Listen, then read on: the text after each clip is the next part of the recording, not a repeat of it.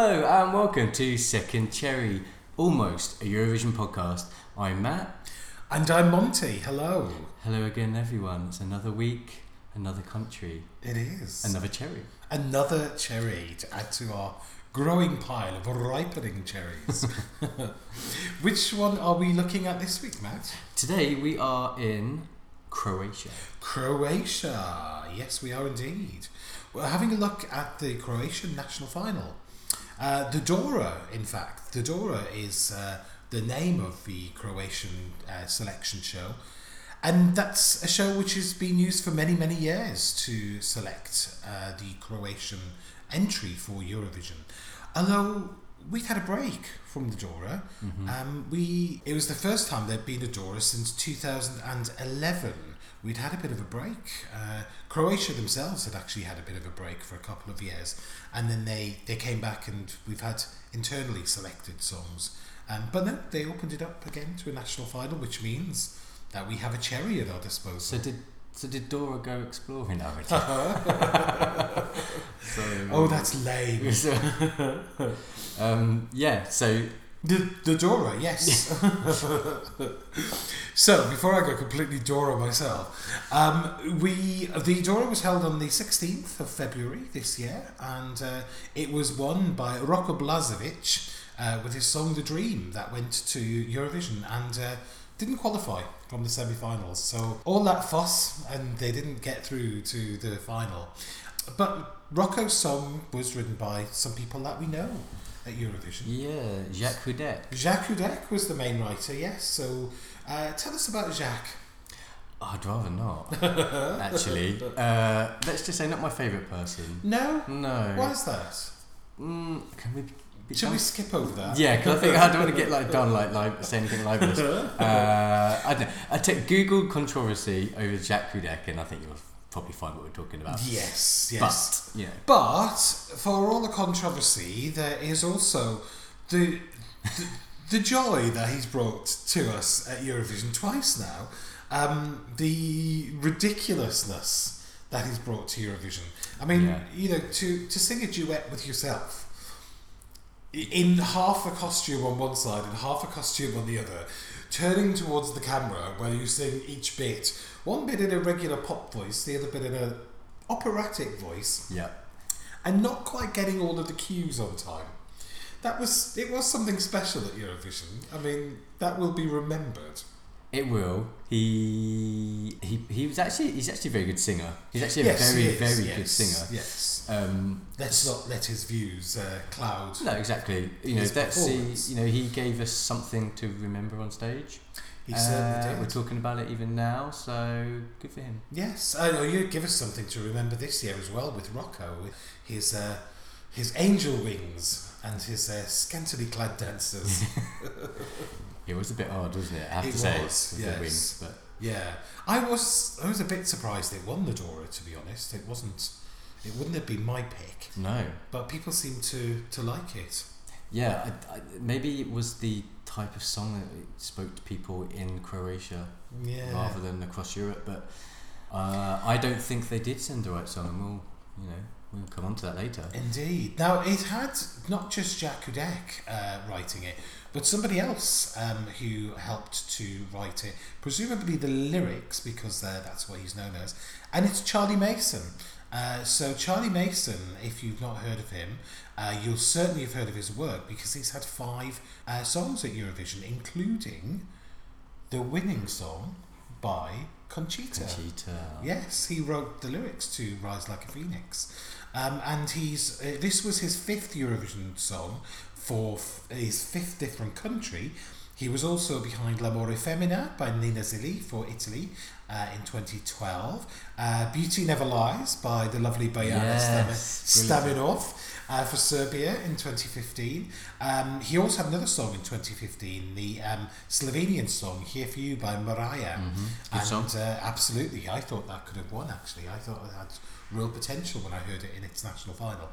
And "The Dream" by Rocco. He's um, he he helped write that. So. Uh, becoming a bit of a Eurovision stalwart is Charlie Mason, um, and of course will always have a place in the history books as the, the writer of the winner. So he was behind the Croatian song that went to Eurovision this year.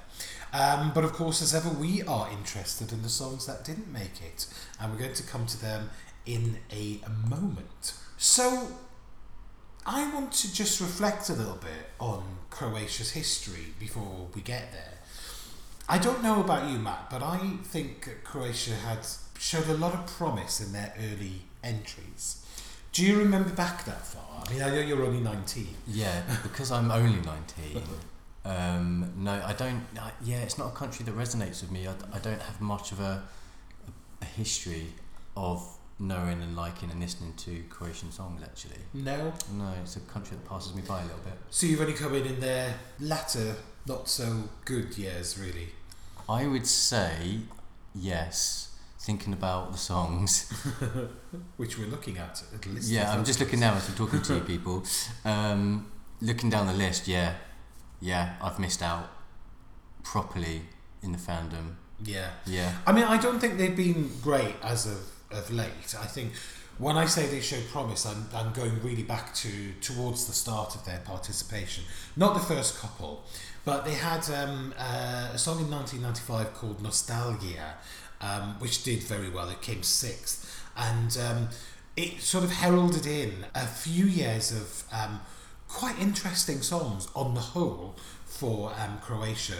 So in 1996 we had Maja Blagdan with Sveta Lubov uh, and she came fourth um, in the contest that year that was held in Oslo. Was it in Oslo that year? Yes, it was. And it just I, I, I mean, I absolutely loved that song, and we we felt that it was. You know, Croatia were kind of knocking on the door. They were quite in their infancy at Eurovision, but it felt as though they were knocking on the door. And it felt like they were one of those countries that a win felt inevitable mm. for them. Um, and we, um, we get that a lot. We get countries where who we talk about them as if they're on the cusp of doing very well, yes. winning Eurovision. Bulgaria is the most recent, I think, when they came back with a refreshed um, approach. Yeah, and they went guns blazing trying to win, didn't they? Absolutely, and they, they came very close, a very fourth close. and a, and a second. Other songs that were around that time, in 1998, when the contest was held in Birmingham, it was opened by um, Daniela singing Neka mi ne svane, and she was in a black cloak and she sort of threw it off, and there was a, a, a white dress revealed underneath. But it was such a strong song, um, again, it kind of just had that feeling of like Croatia are onto something here with this style of song. And they, they did one better the following year as well with um, uh, Maria Magdalena, the song by Doris Dragovic. This the best one, name, yes. The best name of a contestant ever, it's got to be. Yeah. And actually, this is a song that I do know and I love. Actually, this is the contest with the weird, like wheel background, wasn't it? Yes, like, the last like time it was held in Israel before Israel. this year mm. as well. Um, I really liked Doris Dragovic, and it was the thrill for me when she came to represent Croatia because I remembered her representing Yugoslavia in 1986 uh, when she sang um, Moja, which is one of my favourite songs. It did terribly at Eurovision, but it's just a beautiful, beautiful song. So when she came back with such a big, up tempo, bold number uh, like Maria Magdalena, I was really, really pleased to see her there. And that's the year she got some of her she, she didn't lose her points, but she, in terms of the calculation for how whether they qualified again for the next year, she was marked down because she had some what were deemed to be pre-recorded backing vocals on the track ah. um, in the chorus. So they were kind of sort of synthesized, but she uh, she did um, fall foul of that. So, but really, that was that was it. It kind of went a bit pear-shaped for Croatia from then, really, um, and um, it's they Although not awful. Not, I mean, well, not all. I mean, there's there's there's the odd gem. I mean, if you've got like a song like um, Severina's Moja Stikla, which is an absolute classic. I mean, it brings the house down in a Euro club or, or a Euro disco. Mm-hmm. That huge ethnic number um, that just gets everybody like stamping their feet and yelling on the dance floor. um, but I think you know, good songs have been few and far between for Croatia, and they've waited since 2000 to get into the top 10 again. Yeah. So they they had a rum a rum rush of luck really. Um, 2010, 11, 12, 13, they failed to qualify four years in a row. So they just kind of went we've had enough. We're pulling out for a couple of years, and they they sat two years out, and then they came back again in 2016 with Lighthouse, um, and this did qualify. It was really it was a very interesting presentation. I think did she win the Barbara Dex award that she year? She did win it. Yes, Um, it was, but uh, I thought it was quite good though. Oh, I she loved kind of looked she looked like a windmill, Yes, like kind of like the lighthousey type building. I don't know. but she uh, she was the song was actually okay. I actually quite like that song. Yeah, I liked it. And then, of course, Jacques Hudek uh, did get into the final and finished 13th. Last year uh, it was a, an internal selection again for Croatia. And uh, it was a, a, a singer called Franka, Franka Batelic. And um, I wanted to reflect on her because we've had her before in Second Cherry. She was our Second Cherry entrant for Croatia in 2009. And um, with a song called Pjesma za kraj. And I just loved that song at the time. Um, have a look on uh, YouTube, you should be able to find it. Um, it's a great little song. So it was really nice for me to see her coming back. So what does that mean though? When because looking back at previous second cherries, Mhm. there is a lot of people, isn't there, who who have featured before? Like there is this re- recurring theme of second cherry. There is, yeah. It's kind of like we find the talent before Eurovision does. So there's a. I think if you follow the national finals like we do, avidly of course, um, there's this pattern of songs not artists not getting through and then coming back with a, a, a second song, and that's the song that gets them to Eurovision. But obviously, before we know that that's going to happen in the future, we've had some of them at um, Second Cherry. So we've had some of the artists that have gone on to great things at Eurovision uh, in Second Cherry first. So Franka was one of those. I guess the biggest, or the biggest two names that we've had were Conchita. We had her um, song "That's What I Am." Um, we also had Loreen the year before she won Eurovision. I mean, she won the you know two of the biggest Yeah. winners of recent years, and we had their um, their also runs as their as second cherries in um, 2011 and 2012. We also had the grannies, the Russian grannies, Russian the Buranovskiye and Babushki, uh, singing, I think, a better song than they yeah. I think it, it was called «Длинная длинная березда, как сделать из which means the thin, thin thread of the, the birch tree and how to make a headscarf from it. Which is good advice. Absolutely. You need that Absolutely. What would you make that headscarf out of otherwise? um, but it, for me, that felt it was more. Um, it, it had more integrity to the style of those women as a group of singers than the song that they eventually went on to uh, come second with. Well, they didn't. They weren't baking bread on stage to start with. Well, exactly. yes. um, so we've also had some other big names. Hera Bjork, as we mentioned in last week's episode, um, she won second cherry with her song "Someday," and um, we have also had somebody who returned to Eurovision this year, Sergei Lazarev. Ooh, We had him way back in two thousand and eight. wow. Yeah, with a song called Flyer. And you know, that year, Sergei Lazarev performed that song at Birmingham Pride. Really? Yes, yeah. He was there at an LGBT event in the UK in 2008 singing the song that we selected for him as his second cherry. Blimey. Um, yeah, so another couple of names. Uh, Eleni Foureira we had in 2010 Yeah. singing a very odd song called Noah's Ark. And If you can, actually, you should um, Google that. You should do, yes. because it's you can just see how it's Eleni as we know her, but just not quite as polished. And she looks a bit, you know, she just doesn't look as great as she does now. And you know, you just think, yeah, you can see the, how far she's come. It's Absolutely. really- So she's kind of sort of doing a little bit of hair hairography. yeah, she's got a twitch. Yeah. she hasn't gone full But the hair- camera hasn't in the in the um, in the national final performance. The camera doesn't quite find her enough. Mm. She's there on stage. She's just kind of doing her thing. But um, yeah, but Eleni Foureira, one of the, the the biggest stars of Eurovision in the past couple of years, we had her first. We had her eight years before she was at, um, at uh, Eurovision, and of course. It, it felt there was a time when no second cherry would be complete without at least one Faniello of Malta. Yeah. So we had Claudia so about many yeah, we had her about four times uh, uh, in um, in second cherry before she eventually went to Eurovision with with a big pile of um, rubbish. I thought. It Mm, yeah, best no, so- I felt really sad for her actually because you try and get to Eurovision, and you finally get there, and you're not really bringing the best song that you have. Absolutely. And talking of the best songs, let's turn our attention to well what we're here for this Yeah. week to have a look at the Croatian songs and see which one of these we're going to pick as our cherry.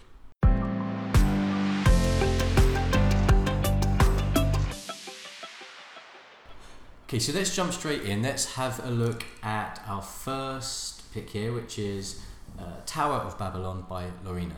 Fly, fly, fly, fly over the tower of Babylon.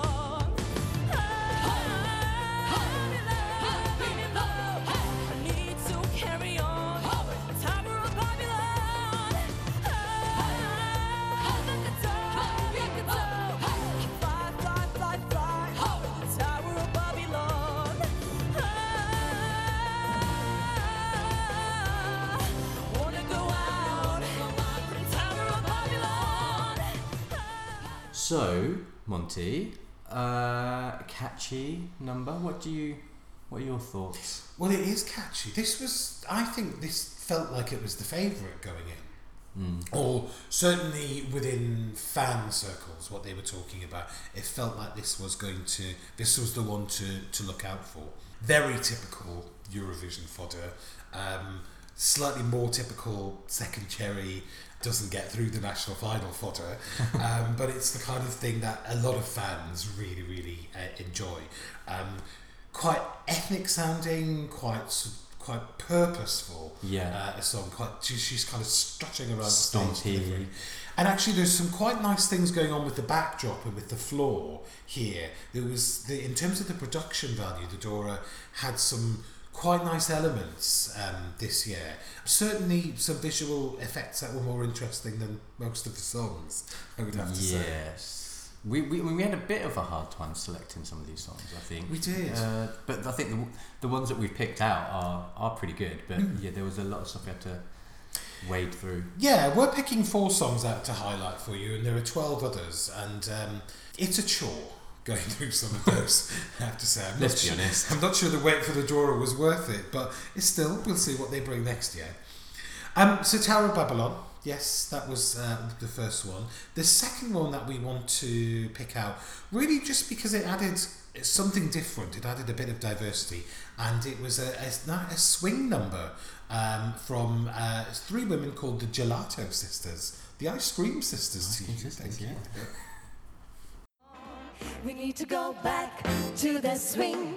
We need to dance and let it be our thing. Whatever happens in our lives, we need to sing. Just leave your phone, let it ring. Take your smile, it's all you need to bring. And for the moment, we can make the roll go back to the swing. So there's that swing sound. Does swing do it for you, Pat? Uh, You know, I, I applaud them. Bring, yeah. I like this whole harking back to yesteryear Mm-hmm. and having a song that uh, can and will be different at Eurovision. No one else is going to have a swing song unless you're incredibly un- unlucky or unlucky. Um, but the song isn't really as catchy as you imagine. You know, that's again. I'm going to bring up Electro Velvet from the UK again. That was Oh, a yeah. catchy song. It wasn't, it wasn't really swing, but it was it was that sort of ilk. Kind of electro swing. Yeah. Yeah. And I think when I was watching this, the Gelato Sisters, I did think this this isn't really doing it for me in the same way that Electro Velvet did, um, and even that is a, a push. Did, did Electro Velvet did it for It did well, in a way, in a way, but um, so yeah, I just felt like yeah, this isn't gonna this isn't gonna work. This isn't gonna work at Eurovision. I don't think when so when you look at these kind of three women, these swing vocalists, uh, normally their harmonies are really tight and it's kind of this really slick, polished.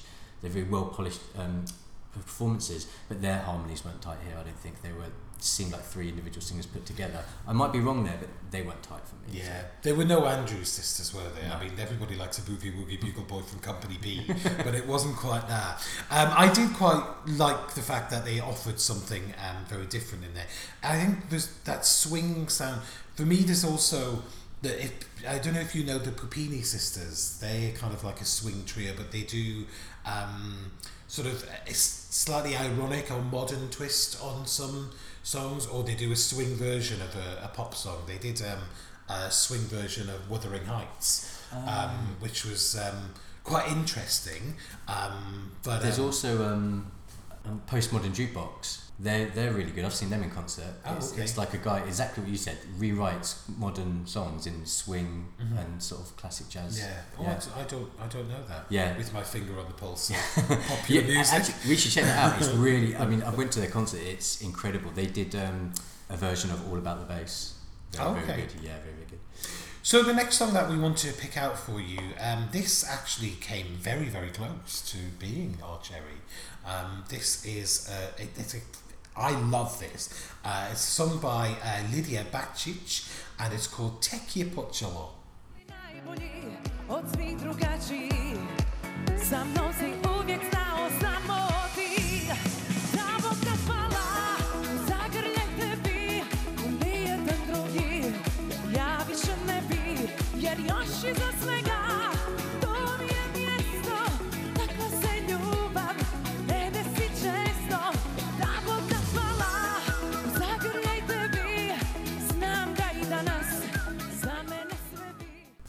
So Matt, that was an experience.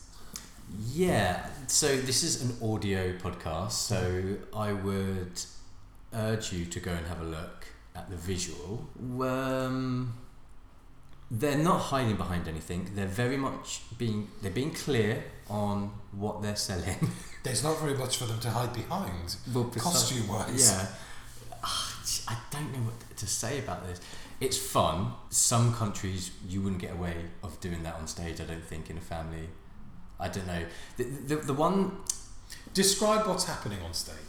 So you have uh, Lydia, who is dressed in very little. I don't necessarily have a problem with that, by the way. I don't think dressed in little necessarily equates, you know, sexually promiscuous. But, but uh, there, there, there is no. They're selling that. They're selling sex. That's what they're doing. So she's there. She has backing dancers who are again dressed in quite BDSM type attire, and on their face they have like strapping on their face.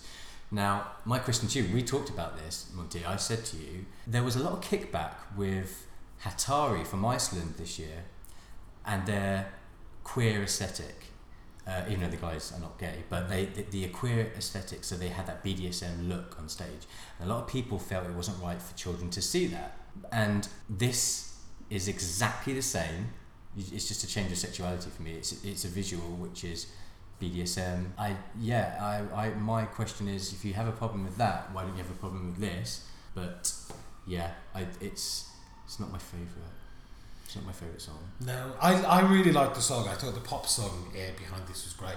But you're absolutely right. It's a very sexualized performance. And again, you know, no moral values on that. I, I, I have no problem with that at all. Um, but I think the, the double standards are sometimes there. For me, this was more overtly sexual Yeah. than Hatari's performance, um, which I thought was more high art um, than this. I mean, there's nothing, there's there's nothing artistic about this really.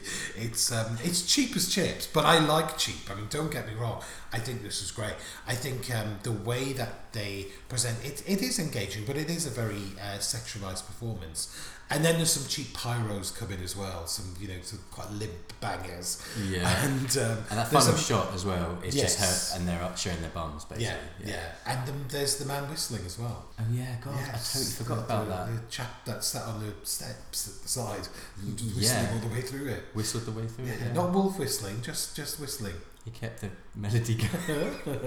But I did, have a check on, on YouTube. It Yeah. is a, it's a really really good um, little pop song actually. Great three minutes. Very typical of the kind of thing that we've um, brought into Second Cherry over the years.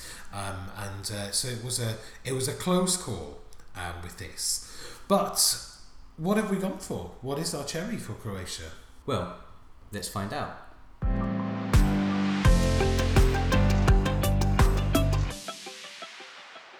Yeah, so our cherry pick for Croatia is Brutalero by Luka Nizetic. Have I said that right?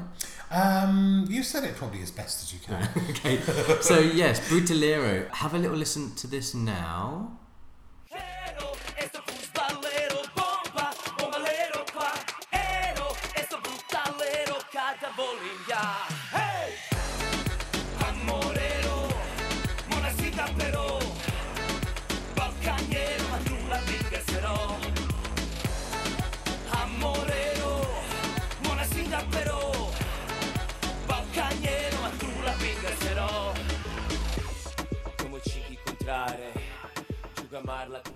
So very Spanish sounding there. Yes. For a Croatian entry.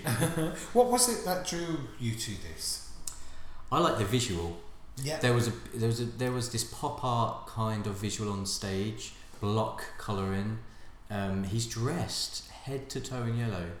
Canary yellow. Canary. Very bright canary Yeah, yellow. somehow pulls it off. I quite like it. I, I couldn't pull off yellow, but I think he gets down on the floor. There's some floor visuals. Uh, there's a moment where you, I think, halfway through the song, he. Yeah, it's kind of like this cardboard cutout that he stands behind. It doesn't quite work, I don't think. It's like a but Superman uh, Yeah. or a superhero cardboard cutout with a flapping cape. yeah, didn't quite work. But the yeah, all through this, thi- you know, this song is a it's a yeah, it is Spanish, isn't it? It's got that kind of sort of Latin vibe to it, but Mm. it's also got that kind of sort of Balkan feel, that kind of sort of like slightly turbo folky Mm. Balkan feel to it. And I think that's reflected in the language as well. It's in Croatian and Spanish. Um, I like the pop art as well. There's um, there's uh, there's some a touch of the Roy Lichtenstein Mm. about it. Not that dissimilar to the backdrop that Ireland used actually for um, uh, number twenty two this year. That kind of big, you know, very very colourful, very very eye catching, and I could have seen that working very well on the Eurovision stage, given you had that sort of expansive LED that you could use. Um, so that's what we chose in Brutalero. We, we, we liked that, and that's our Croatian cherry.